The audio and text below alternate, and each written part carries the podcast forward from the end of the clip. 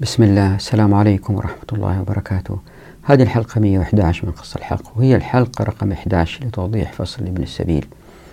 إن شاء الله ليلة القدر قريبا ودعواتكم حتى أتمكن إن شاء الله بإذن الله من إنهاء فيديوهات قصة الحق على الأقل الفصول الموجودة إلى إن شاء الله السنة القادمة رمضان القادم إن شاء الله بإذن الله. موضوع هذه الحلقة استكمال الحلقة الماضية عن نظرية مالثس أو مالثس والآن إلى الملخص. هذه الحلقة معظم معلوماتها هي بدائية للإخوة المتخصصين في علم التنمية لذلك يمكن ما يحتاج يشوفوها أبدا. هنا في توضيحين سريعين. الأول هو أنه أنا أنتقد الديمقراطية والرأسمالية. هذا لا يعني أن بأقول الدكتاتوريات الحالية في العالم الإسلامي مقبولة. لأنه البعض لما شافوا الحلقات الأولى يستنتجوا أنه والله هذا الباحث هو مع الدكتاتوريات القائمة. لا لا يعني نقد الديمقراطية أنه أنا مع الموجودة الآن في العالم العربي. ننتقد الديمقراطية لأنه الكثير يعتقدوا أنها أفضل ما وصلت إليه البشرية. يعني كتاب قص الحق بيحاول يبين أنه في طريق آخر لإيجاد مجتمعات بشرية سعيدة من غير ظلم ومن غير تلوث ألا وهو بتطبيق الشريعة. ملحوظة أخرى أو تنبيه آخر أنه تذكروا أنه في الحلقة الماضية قلنا في المنثوزيين وفي المتفائلين. الباحثين انقسموا إلى جماعتين في الغالب بينهم أطياف. المنثوزيين هم اللي تبنوا فكرة الندرة النسبية يعني موارد الكرة الأرضية قليلة وعندما يزداد التعداد السكاني ستنضب هذه الموارد.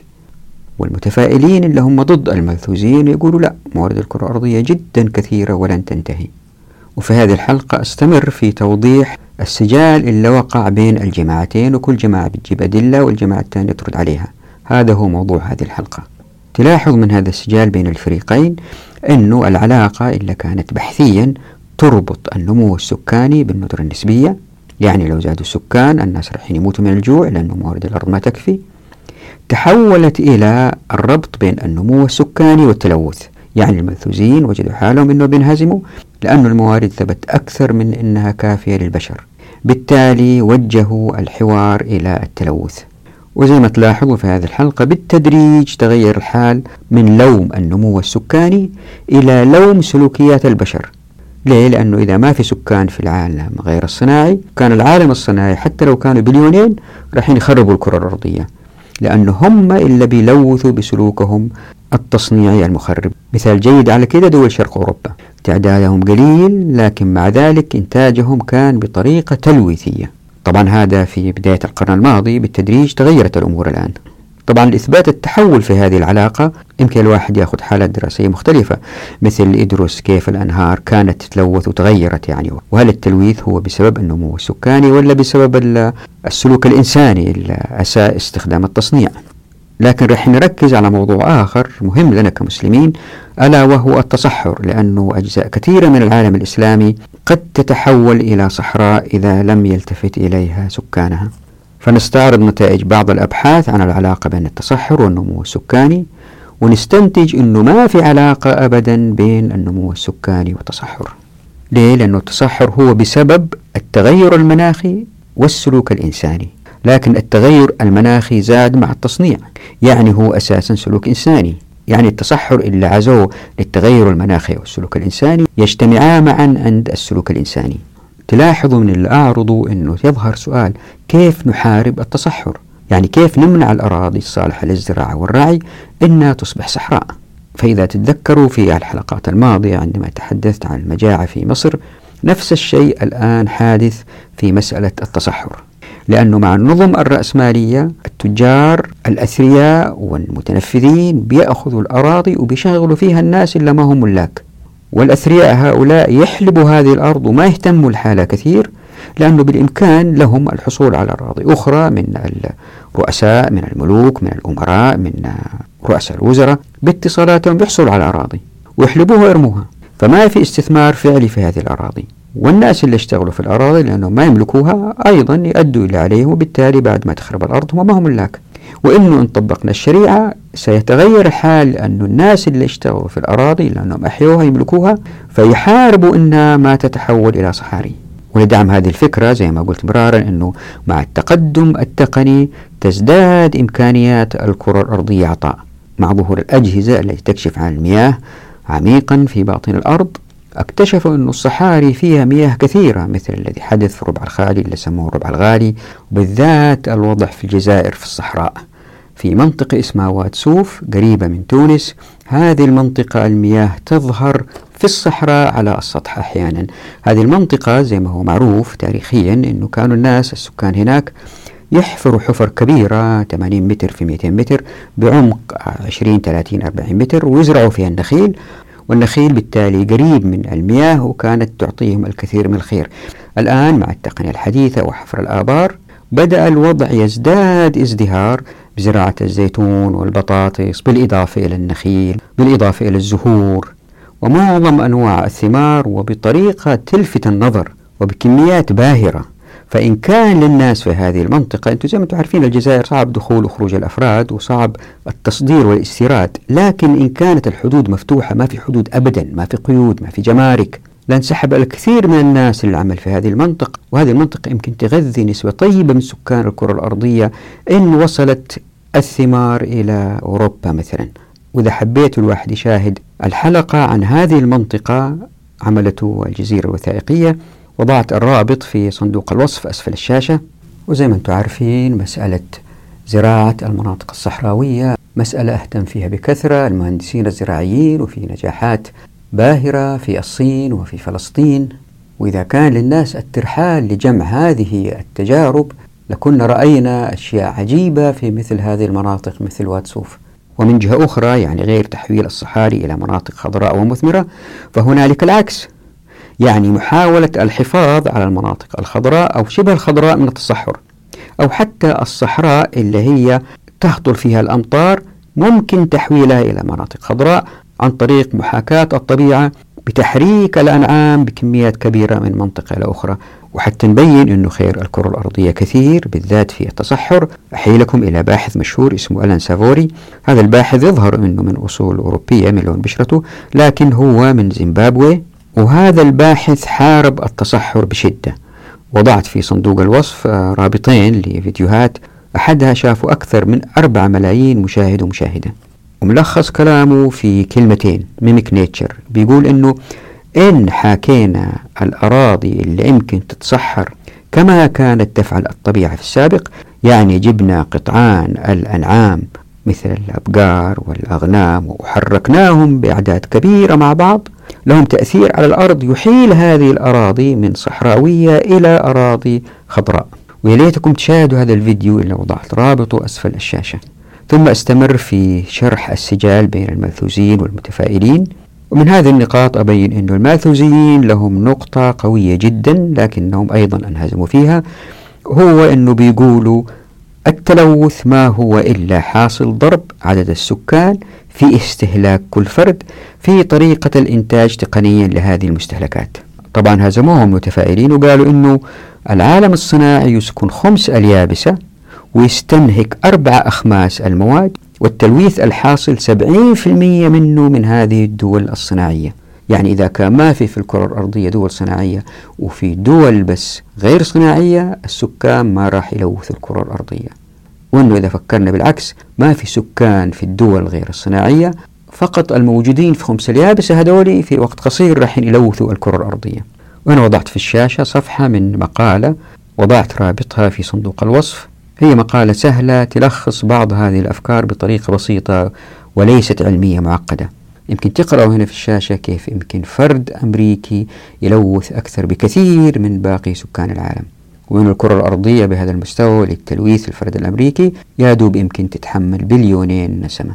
ومن السجال الذي حدث بين المالثوزيين والمتفائلين هو التحدي المشهور اللي وقع عام 1980 في واحد من المتفائلين اسمه جوليان سايمون قال لي بول إيرليك اللي هو من كبار الملثوزيين إذا ما كان رئيسهم قال له شوف أنت يا بول أختار خمسة معادن الآن ونيجي بعد عشر سنين ونشوف سعرها زاد أو نقص. إذا سعرها نقص معناته أن موارد الكرة الأرضية أكثر مما يحتاجه البشر لأن النظام الرأسمالي يضع أسعار للمعادن. وإذا كان أسعار هذه المعادن الخمسة أو أي منها زاد فمعناته أنه في ندرة في الموارد في الكرة الأرضية. اجتمعوا بعد عشر سنين اتضح أنه هذه المعادن الخمسة سعرها أنخفض ولم يزد. يعني الكرة الأرضية وكأنها كتلة خير واحدة. كورة معلقة في السماء كلها خير واللي يزيد هذا الخير أكثر هو التقدم المعرفي لأنه في مواد ما نعرف إيش فائدتها ومع الزمن مستقبلا نعرف كيف نستفيد منها. ومن السجال بين الملثوزين والمتفائلين هو مستوى التعليم. كثير من الباحثين يقولوا أنه التعداد السكاني سيستقر في الكرة الأرضية بنهاية هذا القرن اللي إحنا فيه إلى 12 بليون نسمة. ليه؟ لأن سكان الدول غير الصناعية عندما يتحسن وضعهم المالي وبالتعليم يبدأ يخففوا في الأطفال اللي نجيبوهم فأشرح بعض النقاط في هذه المسألة. بعد كذا أجاب على نقطة أنه إيش يحدث إن طبقنا الشريعة في مسألة قطع الغابات؟ لأنه كثير من الناس يقولوا إذا كان طبقنا الشريعة ما في حكومات يروحوا الناس ويقطعوا الغابات ويخلصوها وبالتالي الكرة الأرضية تتلوث لأنه ما في أشجار تقوم بعملية التمثيل الضوئي. هنا في نقطة نسيت أقولها عندما تحدثت عن هذه التفصيلة التوضيحية كيف الشريعة تشتغل مع الغابات. هي أنه يستحيل أنه جماعة تروح وسط الأمازون وما حد يدري عنها وتقطع هناك. ليه؟ لأنه هذا الأمر محتمل الآن ووارد لأنه في أثرياء وفي ناس فقراء ما عندهم شيء يأكلوه. فيشغلوا هؤلاء الفقراء في تلك الأماكن ويشغلوا فقراء آخرين في نقل هذه الأخشاب. لأنه في بطالة ولأنه في جلد الناس ولأنه في جوع اضطروا لهذا العمل. مع تطبيق الشريعة وتقارب الناس في الدخل لن يقع هذا. ناهيكم عن أن الناس في الغالب يشتغلوا في مستوطنات قريبة من مستوطنات أخرى. فالمغامرة ما تكون إلا لاكتشاف موارد جديدة زي ما رح نشوف إن شاء الله في الحلقات القادمة لبعض الأفراد الأفذاذ لكن هي ليست النمط الإنتاجي لشريحة من الناس. هذه إن شاء الله يأتي توضيحها في الحلقات القادمة إن شاء الله بإذن الله. وعندما تحدثنا عن التعليم وقلنا أنه المؤسسات في العالم الغربي تحاول تقنع الناس في الدول غير الصناعية أنهم ما يزيدوا في التعداد السكاني وبيحاولوا أنهم يعلموهم حتى يستقر التعداد السكاني. لكن في الجانب السياسي سياسي الدول الصناعية بيعملوا ليل نهار على إفقار الدول غير الصناعية. والمؤسسات هذه زي البنك الدولي وما إلى ذلك تعطي قروض للحكام في الدول المتخلفة لاستثمارها في مشاريع تنموية وهذول بيسرقوها وتبقى الدول هذه الفقيرة أفقر. وفي هذه الدول الفقيرة لأنه عموم الناس ما عندهم أجهزة ومعدات في المزارع فيجيبوا أطفال أكثر حتى يساعدوهم في العمل في هذه الحقول. أو يرسلوهم لمناطق بعيدة حتى يجيبوا المياه لأنه ما في مياه. يعني الفقر يؤدي إلى زيادة التعداد السكاني لأن سكان الدول الفقيرة الأمهات والأباء يروا أن التمكين المالي يأتي بزيادة عدد الأطفال. بعد كده أعطي مثال واحد مثال مشهور عن ضرر التلوث البيئي ألا وهو ارتفاع منسوب مياه البحار وأنه هذا سيؤدي إلى إغراق بعض أطراف المدن. فأعطي بعض الأرقام وبعض الإحصائيات عن هذه المسألة وبين كيف أنه العالم الغربي مو قادر يخرج من الرأسمالية وأذكركم بآية القذف بالغيب من مكان بعيد واللي ماشي عليها البشر إلا ما بيحكموا بالشريعة بيحكموا بالحقوق ولما جو يعالجوا هذه المناطق اللي يمكن تغرق بهذا الارتفاع لمياه البحار وهي أراضي أثرياء بياخذوا ضرائب من ناس ساكنين بعيد حتى يعالجوا هذه المشكلة. يعني بيزيدوا ثراء الناس اللي هم يمكن أراضيهم تغرق بيزيدهم ثراء وهذول يزدادوا قوة وتزداد الطبقية. وبزيادة الطبقية يظهر الفقر وبالتالي يظهر الجلد الفقراء وتستمر الرأسمالية في التلويث. بعد كده أناقش كتاب أشتهر جدا اسمه The Dominant Animal أو الكائن المسيطر أو الحيوان المهيمن حسب الترجمة واللي نشرها رئيس الملثوزيين بول إيرليك واللي فحوى الكتاب أنه الإشكالية الآن ليست في الندرة النسبية ولكن في التلوث البيئي القادم لا محالة ولا يعزو لزيادة السكان. أجريت مع هذا الباحث وهو من جامعة ستانفورد الكثير من المقابلات لأنه هو ألف كتاب الانفجار السكاني Population Bomb. فتلاحظوا من هذه المقابلات انهزامية من لوم الكرة الأرضية أنه فيها ندرة نسبية إلى سلوكيات الأفراد التي تؤدي إلى التلويث. وما يركز على السلوكيات بكثرة يربط السلوكيات أيضا بالنمو السكاني.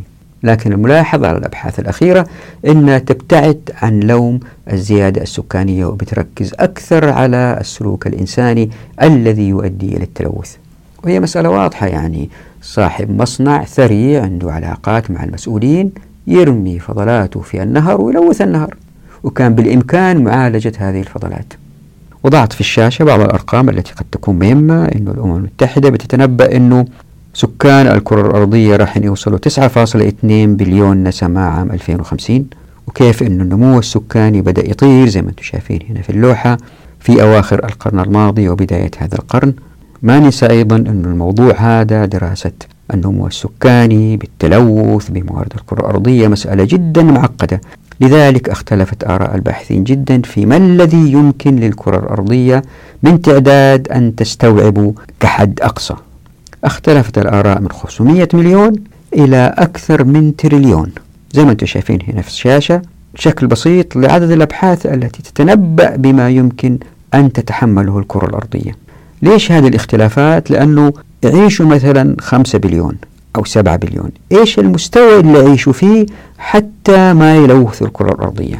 يعني هل الواحد عنده ثلاثة سيارات ولا هو يركب الباص؟ وهل عنده جوال واحد عايش معه عشر سنين؟ ولا كل موديل جديد اشتريه لهذا هذه المسألة علميا يصعب حسمها. وأظنها ستستمر كموضوع حاد للنقاش لسنوات قادمة.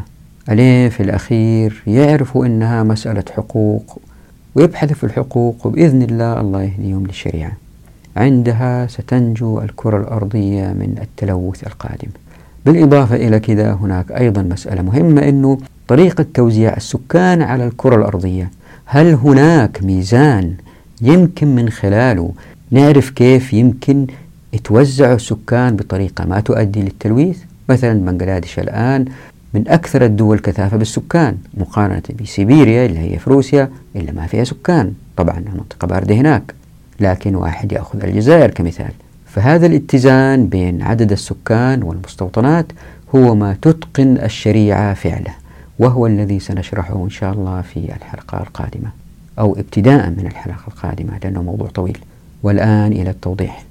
في أوائل الستينات من القرن الماضي بعد ظهور كتاب Silent Spring لراشيل كارسون عنوان الكتاب الربيع الصامت يعني أنه جاء الربيع والطيور ما بتزقزق وهذا بسبب التلوث البيئي. اللي صار أنه بعد هذا الكتاب صار تغيير في التوجه. يعني حسب ما يقول الغربيين شيفتنج بارادايم أنه بدأوا الباحثين ينظروا إلى التلوث البيئي. قبل كذا كانت مسألة التلوث البيئي ما هي ماخذة حجم كبير في حيز البحث العلمي. بعد كذا صاروا يتصيدوا كل شيء عشان يثبتوا أن البشرية بالنمو السكاني بدأوا يلوثوا الكرة الأرضية. وأمثلتهم واضحة مثلا كل ما زاد السكان مثلا أحتاجوا إلى أثاث أكثر احتاجوا إلى خشب أكثر في منازلهم في الشبابيك في الصبات. بالتالي لابد نقطع الغابات أكثر وبالتالي آه الغابات اللي تمتص ثاني أكسيد الكربون بتخف مساحتها. فمنطقيا كلامهم سليم الواحد أول ما ينظر إلى هذا الكلام وعدة أمثلة مثل هذه تثبت أنه في علاقة وطيدة بين النمو السكاني وبين التلوث البيئي. فالماثوزيين وجهوا الدفة من أنه النمو السكاني يؤدي إلى قتل الناس بالمجاعة إلى أن النمو السكاني سيؤدي إلى تلويث الكرة الأرضية. السؤال هو الآن هل التلوث الحادث هو بسبب النمو السكاني ولا بسبب الأنظمة البشرية التي لا تحكم بالشريعة تحكم بالعقل البشري القاصر التي أدت إلى إيجاد مجتمعات تلوث الكرة الأرضية؟ مثل المصانع مصنع واحد كبير نفاياته تكفي أنها تلوث نهر بالكامل إذا رمى مادة سامة. لنفهم هذه القضية خلينا نركز على التصحر. يعني تحول الأراضي الزراعية أو الأراضي الصالحة للرعي إلى صحراء. هناك قول أن الأراضي غير المنتجة اقتصاديا تهمل بسبب الرأسمالية وقد تتحول إلى صحراء. لهذا ظهرت أبحاث تدرس العلاقة بين التصحر والنمو السكاني في الدول المتاخمة للصحراء الكبرى بأفريقيا كمثال. ليه؟ لأنها مكان جيد لهذه الظاهرة. وهذه الأبحاث اختلفت نتائجها تبعتها منها من استنتج أن الصحراء تزحف على المدن في حدود الصحراء الكبرى بسرعة 8 كيلومتر في السنة. وهذا بسبب النمو السكاني زي ما يقول البحث. ومنها من يرى العكس. فبعد النظر إلى نسب الأراضي التي تغيرت استخداماتها بفعل النمو السكاني أثبتوا أنه ما في علاقة بين النمو السكاني والتصحر. ليه؟ لأن المجتمعات يمكن تقرر تحويل الأراضي الرعوية إلى زراعية لأسباب اقتصادية أو قد تؤدي الحرب بين دولتين إلى نزوح المزارعين من أراضيهم واللي تتصحر بالإهمال. وهذه عوامل لا تمت لنمو السكان بصلة. وفي المحصلة فإن الحقيقة التي أثبتت هي أنه لا علاقة بين التلوث البيئي والنمو السكاني. ويمكن أفضل مثال على كذا هو غابة الأمازون. وجدوا أنه الغابة هذه عندما تقطع ونفقد جزء منها أنه عشر هذه الأشجار التي قطعت هي بسبب النمو السكاني. يعني ناس ساكنين في المدن ونزحوا أو هاجروا إلى هذه الغابات وبدأوا يستوطنوا فيها عشر هذه المساحة هي بسبب النمو السكاني تسعة أعشار هي بسبب أصحاب رؤوس الأموال التجار اللي يقطعوا الأشجار حتى يسووا مراعي أو أماكن للأبقار حتى يربوها ويبيعوا لحومها. والعجيب أنه هذا النشاط الاقتصادي أي تربية الأبقار ما يفيد البرازيل اقتصاديا. هو مكلف لها لكن الدولة تدعم هؤلاء التجار الرأسماليين وإذا الواحد فتح أي كتاب عن التصحر أو إذا فتح الإنترنت يجد أنه المسبب الرئيسي للتصحر زي ما يقولوا هو التغير المناخي والسلوك الإنساني. بالنسبة للتغير المناخي فإذا الواحد يربطها أيضا بالسلوك الإنساني لأن البشرية لآلاف السنين ما كان فيها تصحر بدأ يظهر التصحر مع التقدم الصناعي وبالتالي التلويث البيئي وبالتالي التغير المناخي الذي يؤدي إلى التصحر. زائد السلوك الإنساني اللي مثلا بسبب بعض النظم الاقتصادية يظهر الفقر كما في دول أفريقيا. وعندما يظهر الفقر الفقراء يمكن يسيئوا استخدام الأرض وبالتالي التربة تتأثر وهي بداية رحلة التصحر. فإن نظرنا للمسألة من ناحيتين نجد نجدها أنها تجتمع في السلوك الإنساني. طيب يمكن الواحد يقول على كذا أنه الحل هو أنه نخلي البشر يشتغلوا لمحاربة التصحر. يعني الناس اللي ساكنين في المناطق اللي بين المناطق الخضراء والمناطق الصحراوية يبدأ يأخذوا أكثر من المناطق اللي فيها آه، اللي بدأت تتصحر حتى يحاربوا هذه المسألة. في دراسة قالت أنه الكرة الأرضية في بداية القرن هذا أنه الكرة الأرضية تحتاج 42 بليون دولار سنويا حتى تحارب آه، أو أو تفقد في السنة 42 بليون دولار من مواردها ككرة أرضية آه، من جراء تحول الأراضي آه، الرعوية أو الزراعية إلى صحراء. لكن في نفس الوقت البشرية تحتاج تنفق أقل من هذا نصف هذا المبلغ نصفه أو أقل من عشرة مليار إلى 22 لمكافحة التصحر. يعني البشرية تستفيد إذا حاربت التصحر. طيب كيف نحارب التصحر؟ اللي صاير مع النظم الرأسمالية لأنه مستثمرين كبار ويأخذوا أرض ويزرعوها ويرعوها وما إلى ذلك. ولأنه اللي اشتغلوا في هذه الأرض غير الملاك بالتالي حالة الأرض هذه قد لا تكون مهمة بالناس اللي بيشتغلوا في هذه الأرض. وأيضا للمستثمرين الكبار لأنه لو الأرض هذه خربت يقدروا يأخذوا أرض غيرها. فبالتدريج صار في نوع من الإهمال في التعامل مع الأرض لأنه لا الملاك موجودين في الأرض وباستطاعتهم يأخذوا أرض ثانية من الرئيس من الملك من رشوة المسؤولين في الغرب. آه، هذه ليست إشكالية أو يحول من الاستثمار الرعوي أو الزراعي إلى نشاط صناعي آخر. فاهتمامه ليس كثير في حالة الأرض حتى تعيش فترة أطول وأيضا اللي بيشتغلوا في الأرض. اهتمامهم في الأرض ليس مثل إن كانوا إن كانوا اللي بيشتغلوا في الأرض هم الملاك. وهذا اللي تدفع إليه الشريعة من خلال إحياء الأراضي من خلال إيجاد المزارع المراعي من غير موافقات من الدولة فتنتشر هذه المسألة إذا الأرض تتحمل. فاللي بالتالي فاللي بيصير بالتالي أنه الناس اللي ساكنين على الأرض راح يهتموا بالأرض ويحاربوا التصحر. لكن العالم الغربي لأنه يحكم بالعقل البشري ولا يرى الشريعة لا يرى هذه العلاقة بين ملكيات الأراضي والتصحر. ولا زال اللوم يرمى على النمو السكاني. وحتى نثبت خطأ هذه المسألة خلينا ننظر لهذه الأرقام من أفريقيا. فقد أوضحت الصور الجوية أن مساحة الصحراء الكبرى ارتفعت من 8 مليون و633 ألف كيلو متر مربع سنة 1980 ميلادي إلى 9 مليون و260 ألف كيلو متر مربع سنة 1982 وهنا ألقي اللوم على النمو السكاني لأن الساكنين على الحدود الصحراوية أحالوا بعض الأراضي الزراعية إلى مراعي. إلا أن الصور الجوية بعد ذلك أوضحت أن الصحراء قد انحسرت. ففي عام 1987 ميلادي كانت مساحة الصحراء الكبرى 9 مليون و411 ألف كيلو متر مربع ثم انحسرت سنة 1988 إلى 8 مليون و882 كيلو متر مربع. وبعد كده مع ظهور أجهزة الكشف عن المياه ثبت أن الصحاري تحوي مياه جوفية بكميات كبيرة جدا. فمثلا في الربع الخالي في بلاد الحرمين في ناس يسموا الربع الخالي الربع الغالي من المياه الموجودة فيه. وفي الجزائر من كثرة المياه اللي تظهر على السطح في منطقة واتسوف. وهذه منطقة قريبة من تونس.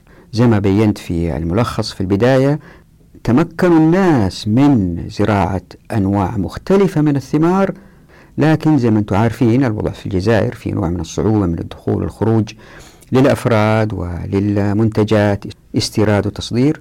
إن فتحت الحدود لكانوا الناس في هذه المنطقة أكثر تشجع للإنتاج الأكثر لأنه يقدروا يبيعوا منتجاتهم إلى مناطق بعيدة مثل أوروبا.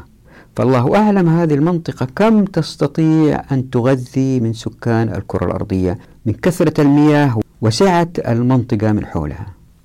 وهنا في مسألة مهمة أوضحها.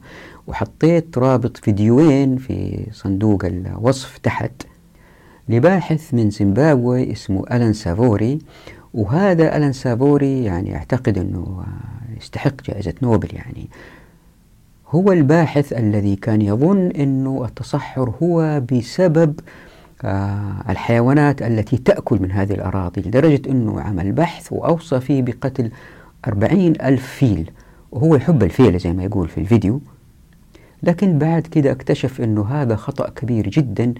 ليه؟ لأنه هو بيقول أنه باستطاعتنا الرجوع إلى ما قبل الثورة الصناعية وقبل التلويث الحادث من تنظيف الكرة الأرضية من خلال تحويل الأراضي اللي هي تخطر فيها الأمطار وتختفي بسرعة.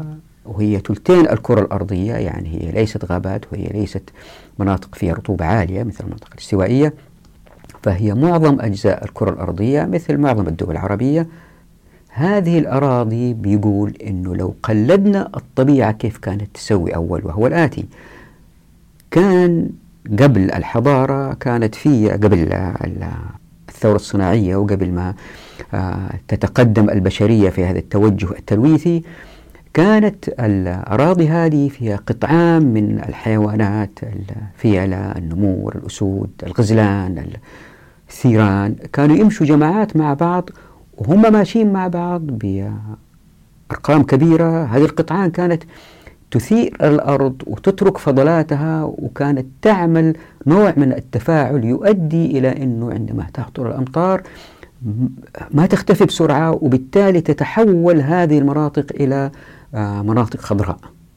فكانت الكرة الأرضية محافظة على نسبة المناطق الخضراء من غير تصحر. فاللي صار إنه مع هو ما يقول هذا الكلام الآن توضيحه يعني. هو بيقول إنه ما هذه القطعان ما بدأت تمشي وبالتالي بدأ يظهر التصحر.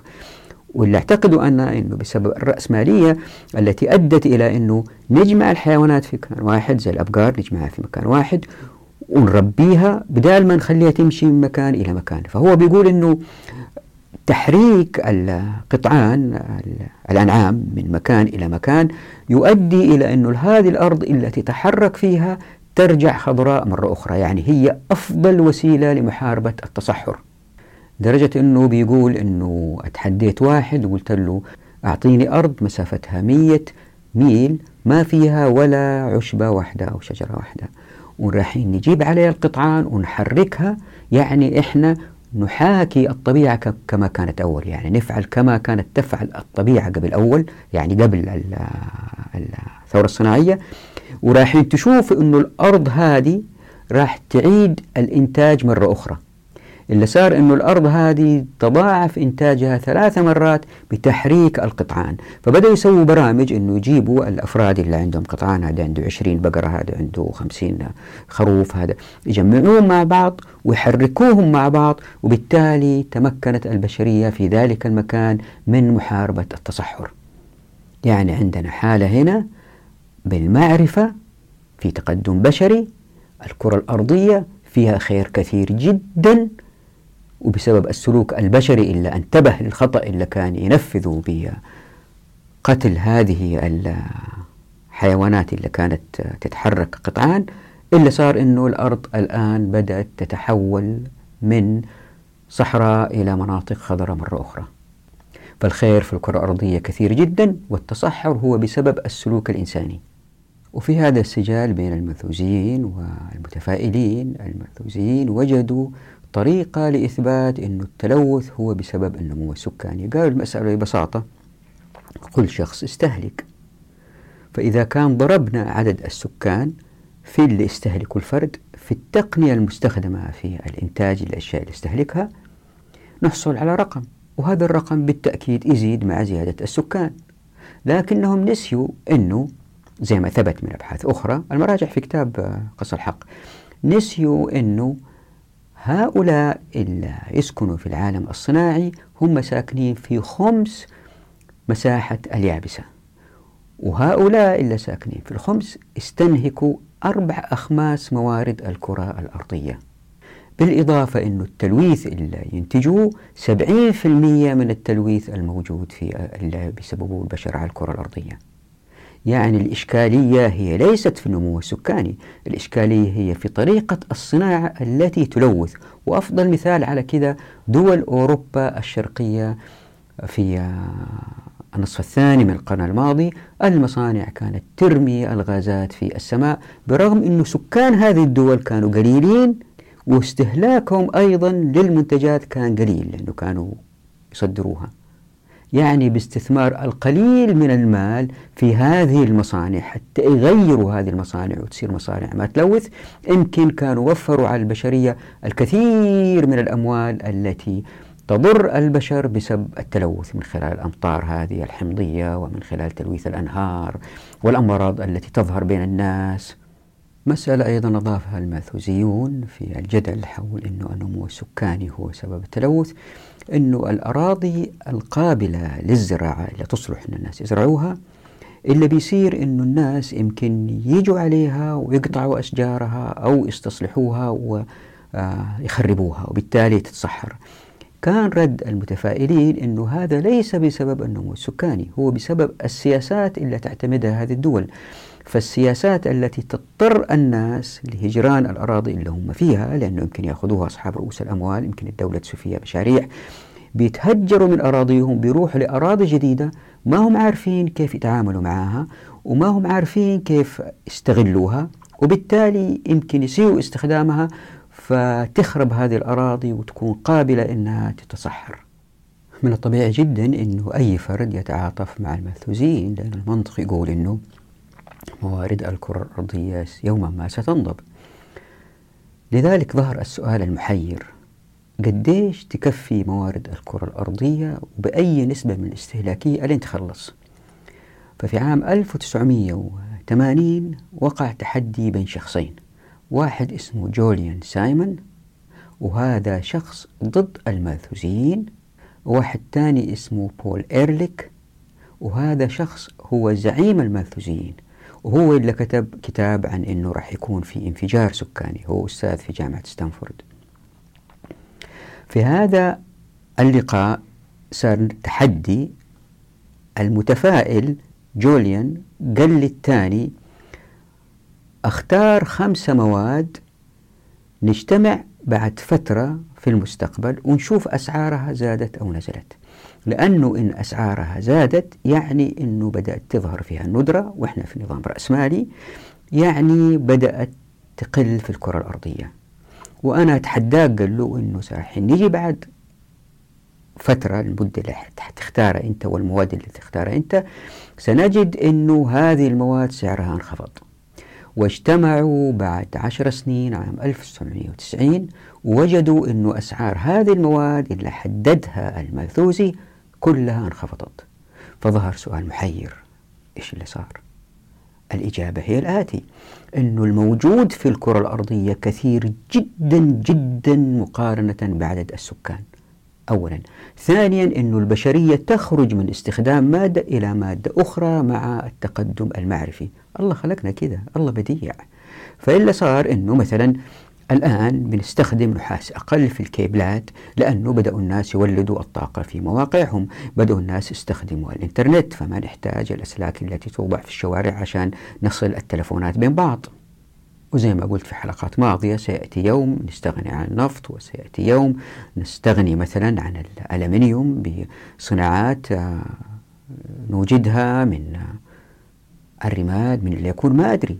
أنا ما أعرف لكن اللي أعرفه متأكد منه أنه مع النمو السكاني تأتي الحلول الأكثر بالذات إن طبقنا الشريعة لأن الناس بينتشروا في الكرة الأرضية وبيجربوا مواجهة ظروف صعبة وبيوجدوا حلول جديدة بالتالي تتقدم البشرية وكأن الكرة الأرضية كلها كتلة خير واحدة وهذا اللي يجب أنه ما ننسى أنه الله سبحانه وتعالى معطي واهب وهاب رازق رزاق كريم جواد غني مغني محسن الكرة الأرضية كلها كأنها كتلة خير واحدة ما نشوفها إنها صحراء وجبال وما منها فائدة.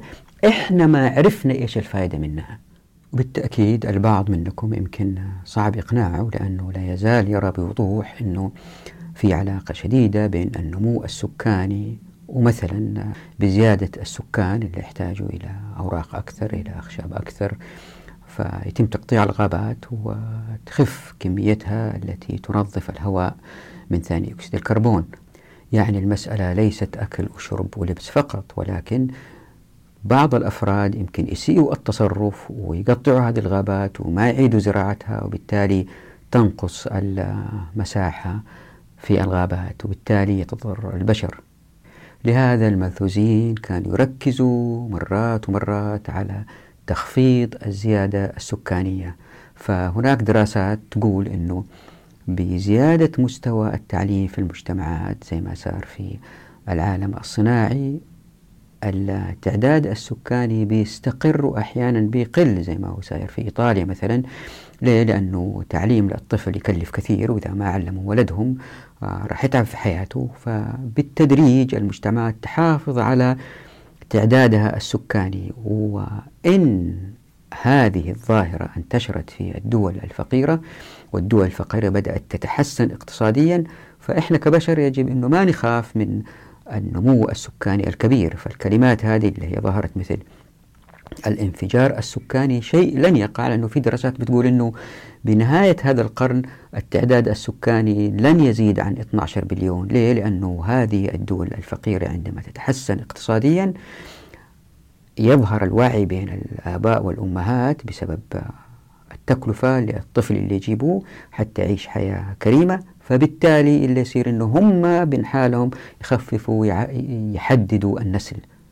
طبعا هذا منظور الباحثين لكن اللي صاير في الواقع العملي في الدول الفقيرة أنه زيادة الأبناء هو خير للأسرة ليه؟ لأنه مثلا آه، إحضار المياه من أماكن بعيدة عدة كيلومترات عادة يقوم فيها الأطفال وكل ما جاب الواحد أطفال أكثر كل ما بيساعدوا أكثر فهي, فهي أيدي عاملة واحد عنده مزرعة يحتاج ناس يشتغلوا في هذه المزرعة أيدي تشتغل لأنه ما عنده آه، تقنية متقدمة حراثات جرافات آه، فكل ما زادت الأيدي العاملة كل ما وضعه الاقتصادي أتحسن.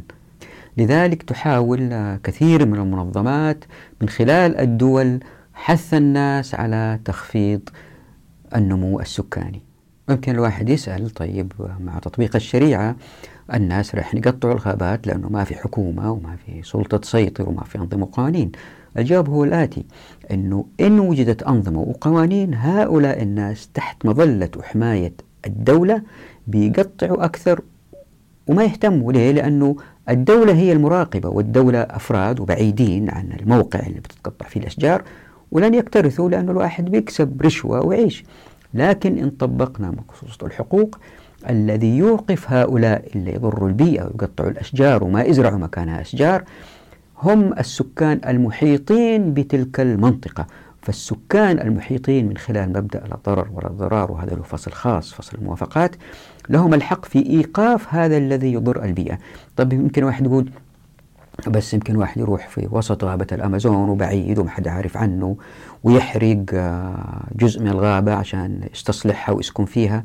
الجواب هو الآتي أنه مع تطبيق مقصوصة الحقوق وفتح الأبواب في الموارد والموافقة والمعرفة والناس يتقاربوا في الدخل اللي بيصير إنه ولديهم فائض مالي اللي بيصير إنه يتبرعوا بهذه الأموال فتظهر المؤسسات للحفاظ على البيئة والتي تعمل لوجه الله سبحانه وتعالى.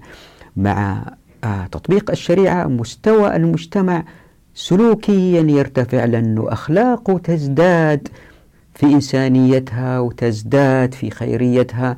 من هذا المجتمع الخير سيظهر عدة أفراد مزاجهم مزاجهم زي ما أنتم شايفين الآن في المؤسسات التي تعمل في الأعمال الخيرية. هناك ناس كثير يستمتعوا بالأعمال الخيرية. مزاجهم يعملوا في هذه الأعمال ومراقبة هذه الغابات إذا واحد أضر بالبيئة يوقفوا عند حده. فأفضل ناس يقوموا بهذه المسألة هي عدم الإضرار بالبيئة هم السكان المحيطين أنفسهم إلا ما يمكن الواحد يشتري ذممهم برشوتهم لأن هم المتضررين. أنا مش معقول أخذ رشوة وأضر نفسي. وعندي استثمار هنا عندي مزرعة. يجي واحد يخرب علي مثلا بأنه يوجد مصنع يلوث ويرمي دخانه علي. لا أوقفه. أو يرمي النفايات في النهر اللي هي تلوث الماء اللي أنا أستخدمه. لا أوقفه. لأنه صعب رشوتي أنا. فعندما تؤخذ السلطة والصلاحية والسيطرة من الناس الموجودين في الموقع وتعطى لأشخاص آخرين يظهر التلوث. وهذا في كتاب عمارة الأرض بحمد الله وتوفيقه. نعود للموضوع يعني الباحثين. وجدوا أنه الدول الفقيرة هذه إذا كان وضعها الاقتصادي تحسن بالتالي بالتدريج اللي بيصير إنه في سيطرة على النمو السكاني في هذه الدول. ليه؟ لأنه الأسر لن تنظر للطفل أنه شخص يساعدهم في المزرعة. لا يستعينوا بذلك بآلة. ينظر للطفل على أنه يجب تدريسه ألين يكون عضو صالح في المجتمع. يعني حتى يقدر يعيش مستقبلا لابد أنه يكون شخص متعلم والتعليم يكلف. هذا ما يتمناه الباحثون لكن الوضع غير ذلك لأنه إذا الواحد نظر للوضع السياسي للعالم يجد أنه الباحثين يقولوا شيء والسياسيين يعملوا شيء آخر. إلا صاير أنه الدول الصناعية بتسرق الدول الفقيرة. مثلا شوفوا فرنسا تأخذ الذهب من مالي تسيطر على الدول الأفريقية أكثرها. آه فرنسا هي اللي تطبع النقود لكثير من الدول أفريقية. تخيلوا شوفوا السيطرة والهيمنة كيف. وأمريكا تبيع أسلحة للدول النفطية بأسعار خيالية وتخوفوا من بعض. وأنتم عارفين كل هذه القصص كيف إنه هذه الدول الغربية بتحلب الدول الفقيرة. ومش بس كده الدول اللي هي أقل فقر اللي ما عندها موارد زي النفط بتأتي الدول الغربية تحت مظلة البنك الدولي وما إلى ذلك من أدوات ومؤسسات مالية. تعطي هذه الدول قروض حتى هذه الدول يعني يعني تخرج منها الفقر تحت مظلة مشاريع واللي بيصير إنه الأموال هذه بيأخذوها هؤلاء المسؤولين ويسرقوها. وبعد كده هذه الدول يجب أن تسدد هذه الأموال مع فوائدها. كيف يسددوها؟ أصبحت ديون مرحلة للمستقبل وبقيت هذه الدول فقيرة أكثر وأكثر. يعني الباحثين يقولوا شيء والسياسيين يقولوا شيء آخر. هي النفس البشرية الشريرة. وهذه مسألة راح نناقشها إن شاء الله في الحديث عن العلماء في فصل الفصل والوصل. يعني التلوث البيئي ليس بسبب النمو السكاني ولكن بسبب سلوك البشر. تخيلوا فقط أنه ما في دول عالم ثالث ما في دول آه العالم غير الصناعي. في هي فقط الدول الصناعية. في خلال كذا جيل يزداد التلوث لأنه هم اللي بيلوثوا. وتخيلوا أن الدول الصناعية هذه ما هي موجودة. موجودين البشر اللي هم في الدول غير الصناعية وعايشين حياتهم السهلة والبسيطة وبالتالي لن تتلوث الكرة الأرضية. لكن إن طبقنا الشريعة لن يحدث هذا التبلد بهذا التخلف زي ما كان زمان أول لا. البشر يتقدموا ويتطوروا.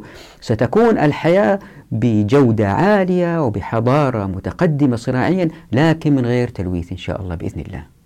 وطبعا توجد حركيات لنصل لهذا الهدف وهي اللي إن شاء الله نوضحها في الفصول القادمة.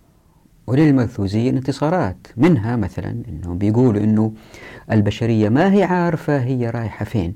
هي بتلوث الكرة الأرضية بزيادة النمو السكاني سواء كان في الدول الصناعية أو الدول غير الصناعية. فالبشرية وكأنها إنسان سقط من الدور الخمسين وهو نازل وراح يخبط في الأرض. وقبل ما يخبط في الأرض وصل الدور الخامس وبيقول شوفوا أنا بخير. هذا اللي بيسووه المتفائلين ضد المنفوذين. بيقولوا أوه شوفوا إحنا بخير بيجيبوا الأدلة ورا الأدلة شوفوا إحنا بخير. اللي يقولوا المنفوذين راح يخبط هذا الإنسان في الأرض وراح يموت. وهذا الذي سيحدث البشرية. خلينا نأخذ مؤشرين للكلام اللي بيقولوه. مثلا المؤشر الأول أنه الدول اللي كانت اشتراكية وخرجت من الاشتراكية زي آه، روسيا والصين الآن بدأت تتغير الهند مثلا أمريكا الجنوبية بعض الدول إيش يصير في هذه الدول؟ إن كان سكانها كل واحد منهم حاول يشتري سيارة زي سكان آه، أمريكا مثلا حتى يعيشوا في نفس المستوى. إلا بيصير أنه الكرة الأرضية السيارات راح تزيد فيها عنا مليار. حتى إن كان السيارات هذه تشتغل بالبطاريات إلا بيصير أنه المواد المستهلكة في صناعة هذه السيارات قد تؤدي إلى زيادة التلويث في الكرة الأرضية. ويمكن هذا ما هو مثال قوي والمثال الأقوى اللي عندهم هو أنه الكرة الأرضية بفعل التلوث مياه البحار بعام 2050 سيزيد مترين وهذا سيؤدي إلى كثير من المستوطنات أنها تغرق. فأربع أخماس المستوطنات اللي سكانها أكثر من نصف مليون هي على الشواطئ. وثلاثة أخماس المدن العملاقة مثل بانكوك بومبي نيويورك هي على الشواطئ. وفي أجزاء منها راح تتأثر وراح تغرق. فمثلا سنة 2012 جاء فيضان يعني مش شرط تزيد أحيانا بارتفاع مياه البحار لكن تأتي فيضانات وتغرق مؤقتا أجزاء من المدينة وفي أجزاء بالتأكيد ستغرق على طول. وهذا مكلف لهذه المدن جدا. فمثلا مدينة آه ميامي في فلوريدا وضعت سبعين مضخة مياه عشان تسحب المياه عندما يأتي الفيضان. ناهيكم عن أن الكهرباء قد تنقطع أثناء عمل هذه المضخات وبالتالي تحتاج مولدات كهربائية احتياطية حتى تشغلها إن أتى مثل هذا الفيضان. يعني يتحدثوا عن أرقام فلكية. مثلا آه، في مدينة نيويورك وهذا شيء عجيب يعني يضحك. في مدينة لا نشرح لماذا يضحك. في مدينة نيويورك في منهاتن إذا أتى فيضان أجزاء كثيرة راح تغرق. فبدأوا يفكروا في حلول. إيش الحل؟ يلجأوا لحلول هي رأسمالية. فمثلا أحد الحلول قال إنه والله نبني حديقة على رأس منهاتن بطريقة مرتفعة وبالتالي تصد المياه اللي تجي. هو حل واقعي وممكن ويمكن ينفذوه. إيش المضحك في الموضوع؟ إنهم استخدموا النظام الرأسمالي لعلاج المشكلة. كيف؟ هذه الأراضي الموجودة اللي يريد حمايتها هي لأصحاب أثرياء عندهم رؤوس أموال كبيرة. حتى يحلوا هذه المشكلة يضعوا الضرائب على أناس آخرين في الولاية ويسحبوا من هذه الأموال لبناء هذا المشروع لحماية هؤلاء الأثرياء. يعني في نفوذ سياسي أدى إلى أنه تستثمر أموال الآخرين لحماية هؤلاء الأثرياء. كانت طبقنا الشريعة هذه أرضك هذه مشكلتك.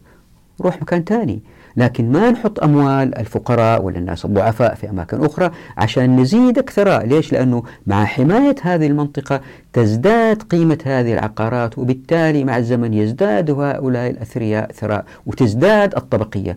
هذا إلا تحسن أداء الرأسمالية. فالواحد إذا جمع هذه الأرقام لهذه الأفكار التي تريد حماية هذه المدن الساحلية مثل بوسطن ميامي نيويورك يتفاجأ بأنها تصل إلى مليارات. وكان من الممكن للمجتمعات تستفيد من هذه المليارات بطرق أخرى لمصلحة البيئة وليس تلويثها. بالتالي نساهم في تخفيض الانبعاثات الحرارية والتلوث التي تؤدي إلى زيادة مياه البحار يعني زيادة منسوبها. يعني الأموال شفطت من حيث كان يمكن تستثمر لمصلحة الكرة الأرضية للدفاع عن هؤلاء الأثرياء وتحسين حالهم. وأمام هذه المؤشرات مثل ارتفاع منسوب مياه البحار يجد المتفائلين نفسهم في حيرة من الرد على المأثوزين. تذكروا قوله تعالى أعوذ بالله من الشيطان الرجيم وقالوا آمنا به. وأن لهم التناوش من مكان بعيد وقد كفروا به من قبل ويقذفون بالغيب من مكان بعيد. لذلك قلت أنه المسألة مضحكة. ليه؟ لأنه الواحد يتعجب من كل التقدم التقني والصناعي اللي هم فيه.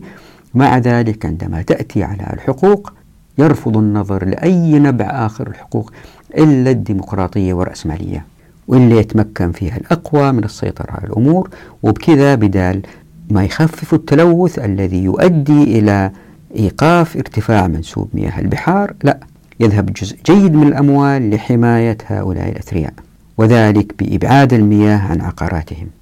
طبعا الماثوزيين ما يقول إحنا ماثوزيين هم عندما يقوموا بعمل الأبحاث يوجهوا الأبحاث حتى تثبت إنه المشاكل في الكرة الأرضية إنه في ندرة في الموارد أو أنه بسبب التلوث البيئي بسبب النمو السكاني فمثلا ظهرت دراسة تقول أنه بعد أكثر من 700 سنة وإذا كان التعداد السكاني يزيد 1.3% راح يكون في كل متر مربع في الكرة الأرضية شخص. طبعا أي واحد يفكر في الرياضيات شوية يعرف مباشرة أنه بعشرات السنين قبل أن نصل إلى هذا الرقم نصف الكرة الأرضية لن تتعبى بالناس. بهذا يعني متر لكل شخص. طبعا هذا مستحيل. إن شاء الله في الانتشار والازدحام في الحلقة القادمة أعطيكم بعض الإحصائيات اللي تثبت أن الكرة الأرضية كبيرة جدا وتكفي الكثير. فهذا الطريق مسكر على المثوزين لكنهم يعني لأنهم لا يريدوا القناعة أنه الكرة الأرضية فيها موارد كثيرة يبحثوا دائما ويصطادوا في الماء العكر حتى يثبتوا أن المشكلة هي في الناس اللي ازدادوا في التعداد أو في الكرة الأرضية. لا يريدوا أن يروا أن المشكلة هي في سلوكيات البشر اللي هي تحت مظلة منظوماتهم الحقوقية. فمثلا ظهرت دراسة من البنك الدولي أنه الحبوب في الكرة الأرضية إذا أعيد توزيعها بطريقة غير الموزعة فيها الآن نصيب الفرد الآن سيكون أكثر من 3000 سعر حراري و65 جرام من البروتين لكل شخص وهذا أكثر مما يحتاجه شخص واحد. ويمكن لاحظتوا من هذا اللي حاولت أجمعه من نقاش بين الملثوزين واللي هم متفائلين أنه الملثوزين في انهزام لكن كانت في محاولة أيضا شديدة من زعيمهم بول إيرليك اللي ألف كتاب Population Bomb عام 1968 بعد 40 سنة من ذلك ألف سنة 2008 كتاب آخر اسمه The Dominant Animal يعني الكائن المسيطر أو المهيمن ولا فحوى كتابه بيقول أنه كيف لكائن واحد هو الإنسان يدمر الكائنات الأخرى بتدمير الكرة الأرضية بالتلويث فهو بيسلب هذه الكائنات الأخرى حقهم في الحياة وبيلوث الكرة الأرضية وراح يجي يوم من الأيام مستقبلا وبهذا التلويث سينقص الغذاء على البشر. وهذا الكتاب اللي كتبه أحدث ضجة ومقابلات تلفزيونية وإعلامية. آه، رأيت ثلاثة منها ففي US News كان السؤال كيف ستفسد البيئة؟ فكانت النقطة التي يركز عليها هي الآتي. We are not running out of fossil fuel. We are running out of environment. يعني الطاقة الأحفورية ما راح تنتهي من الكرة الأرضية لكن البيئة هي التي ستنتهي. يعني البيئة راح تقضي علينا بالتلوث. وفي هذا النص وفي كل مقابلاته لاحظت أنه تحول في قناعته من فكرة الندرة النسبية. يعني هو تراجع عن هذه الفكرة. ولا زال بعض الباحثين العرب مع الأسف يتشبثوا بهذه الفكرة. وفي أحد المقابلات الإذاعية سألته المذيعة وبإحراج قالت له أنت تنبأت في كتابك الأول يعني الانفجار السكاني Population Bomb بأنه مئات الملايين من البشر راح يموتوا في السبعينات والثمانينات من القرن الماضي بسبب الجوع. قالت له هذا ما حدث. كانت إجابته بأنه أخطأ التوقيت لكنه لم يخطئ التحذير. لأن النمو السكاني سيتوقف لا محالة. فإما أن نوقف نحن البشر بإرادتنا أو أن البيئة ستفعل ذلك لنا لأنها ستفسد وسيقل بالتالي الغذاء وبالتالي يموت الناس. في مستمع آخر سألوا ناقدا أنه إحنا إذا وضعنا جميع البشر في مكان واحد لوسعتهم أرض مربعة ضلعها 15 ميل. طبعا هو يقصد رص الناس واحد جنب الثاني وطبعا هذا وضع مرفوض لأن الناس ما حشرات لكن هي فكرة حتى تثبت الآخرين أن الكرة الأرضية كبيرة. فالسكان ذلك الوقت وقت ظهر الكتاب عام 2008 إذا حطيناهم جنب بعض لاصقين في بعض يمكن حشرهم في أرض مربعة ضلعها 15 ميل. فالأرض إذا أكبر بكثير من النمو السكاني وكذلك مواردها زي ما قال الشخص اللي ناقشه في الإذاعة.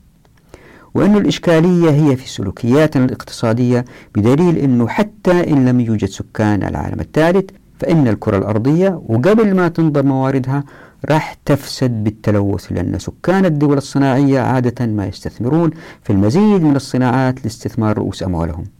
فزي ما هو معروف أنه من الاقتصاديين أنه يرى أنه نقصان السكان يعني نقصان الأيدي العاملة وبالتالي نقصان الضرائب ونقصان المقدرة الشرائية. وأخيرا انهيار النظام التقاعدي. هذا واحد بيشرح هذه الفكرة. فبيقول له فكان أولى بك. يعني المستمع بيقول لي بول إيرليك كان المفروض تكتب كتاب عن خطورة الانفجار التنموي Development Bomb. مو تكتب لنا كتاب عن الانفجار السكاني. فكانت إجابة مؤلف كتاب The Dominant Animal أو الحيوان المسيطر أنه إذا حشرنا الناس في مكان واحد هذا أمر ممكن. وهذه إلا تسمى بظاهرة هولندا يعني بالإمكان العيش بكثافة سكانية عالية كالهولنديين. لكن الحياة ستكون مزرية لأن الهولنديين بيستوردوا الكثير من الخارج. وهذا المبدأ لا يمكن أن يطبق على جميع الأرض. وبعدين ضرب عدة أمثلة مدارها أنه كل فرد يضاف للأرض يعني المزيد من التلويث. ومن الأمثلة اللي ضربها أنه جميع سكان الصين ذلك الوقت كان يغلو ماء الشرب لانتشار التلوث المائي وفي هذا الغلي للماء المزيد من التلوث الهوائي بسبب الاحتراق وهذا بسبب كثرة السكان. بعدين سأل فقط لنتصور ما الذي سيحدث إن حصل سكان الصين كل واحد على سيارة خاصة؟ ما هو حجم التلوث المتوقع؟ وطبعا هذا بسبب الزيادة السكانية زي ما يقول. بعد كده أضاف ما يحق لنا في أمريكا منع سكان الصين أو الهند من التمتع بما تمتعنا به من رفاهية في حين أننا لم نفعل شيئا تجاه الحد من خطورة التلوث. بيقول عندها ستظهر الكارثة لا محالة. ومن الأرقام العجيبة اللي ضربها كمثال لإثبات فكرته أن هنالك ثلاثة بلايين شخص يعيشون على دولارين يوميا بينما تدفع أوروبا 2.5 دولار يوميا لكل بقرة كمعونة للمزارعين. وفي هذا مؤشر واضح على الإسراف وسوء التوزيع. من الأمثلة اللي ضربها أيضا هو أن نسبة المواليد من الإناث هي ضعف الذكور في المستوطنات التي تقع بالقرب من القطب المتجمد. وفي هذا إنذار واضح على التلوث الكيميائي. ومن أوضح التغييرات البيئية ما حدث للبحيرات اللي كان النرويجيين يتزلجوا عليها صيفا فلا يستطيعون ذلك الآن بسبب التغير المناخي. فالملاحظ على هذا المؤلف أنه غير طرحه من لوم الكرة الأرضية وما عليها من خيرات إلى لوم البشر والزيادة السكانية.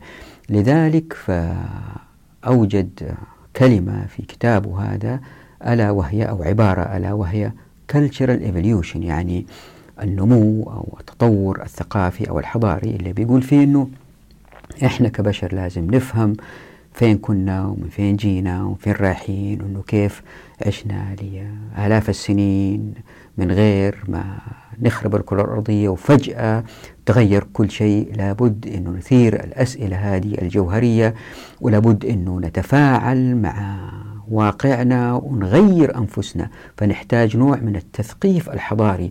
بيقول يعني أي إنسان تسأله ببساطة من فين يجي الأكل يقول لك من البقالة لكن ما يعرف أنه في تشابكات اقتصادية كبيرة وأنه في نقل لهذه البضائع من مكان لآخر وهذا تستهلك نفط. وبيقول أو أمريكا حولناها من مدن إنسانية المدن اللي فيها من مدن إنسانية إلى مدن للسيارات. فيجب أن نعيد النظر في كل هذا من خلال التخطيط ونعيد تخطيط المدن وأنه إيش استفدنا؟ يعني هو بيقول أنه ما زدنا سعادة. هو مثلا يقول أنه في حياته لما كان صغير كانوا يستهلكوا قد كذا الآن بيستهلكوا معظم الأفراد ثلاثة أضعاف إلا كان هو يستهلكوا لما أو أسرته كانوا يستهلكوا لما كان صغير. بالتالي هذه ما زادتنا سعادة فهو يريد للبشرية أن تعيد النظر في النمط الحضاري الثقافي. اللي يقرأ هذا الكتاب اللي وضعه هذا الباحث دومينت أنيمال ولا يشوف المقابلات يستنتج مباشرة أنه شخص نبيل يحاول إخراج البشرية من كارثة كبيرة قادمة. فعندما سألوه مثلا طيب كيف نغير الحال؟ كيف نوجد التطور الثقافي هذا؟ قال ننقص عدد السكان ونغير سلوكيات هؤلاء اللي راح يعيشوا قالوا له طيب إيش العدد الأمثل للسكان الكرة الأرضية؟ قال لهم 2 بليون نسمة. وهذا الرقم 2 بليون هو التعداد لسكان الكرة الأرضية عندما كان هو طفل. طبعا المقابلة هذه تمت هو عمره 76 سنة. وعندما سألوه طيب كيف تسيطر على السوق الإنساني؟ قال إنه هو مع باحثين اقتصاديين آخرين الآن بيسووا أبحاث حتى يفكروا في إيجاد نظام مجتمعي اقتصادي للبشرية يقدر يعيشوا فيه من غير ما يلوثوا الكرة الأرضية. لاحظوا في كل هذا اللي ساير ما ينظروا للأديان أبدا كنبع لإيجاد الحلول. دائما تفكيرهم في إطار حقوقي نابع من الرأسمالية والديمقراطية ما يقدروا يخرجوا منها ولن يفلحوا أبدا إلا بالرجوع للشريعة. وإن شاء الله بإذن الله غصبا عنهم راح يرجعوا للشريعة لأن الكرة الأرضية راح تتلوث إن لم يرجعوا للشريعة. لأن الله سبحانه وتعالى خلق الكرة الأرضية والله يعرف سبحانه وتعالى عالم الغيب والشهادة إيش اللي يصلح للبشر حتى ما يخربوا هذه الكرة الأرضية ألا وهي منظومة الحقوق في الإسلام ألا وهي مقصوصة الحقوق. نقف هنا نراكم على خير إن شاء الله في الحلقة القادمة نتحدث عن الانتشار والازدحام واللي هي بداية الحلقات التي تبين كيف الشريعة تشتغل إن طبقناها. دعواتكم وفي أمان الله.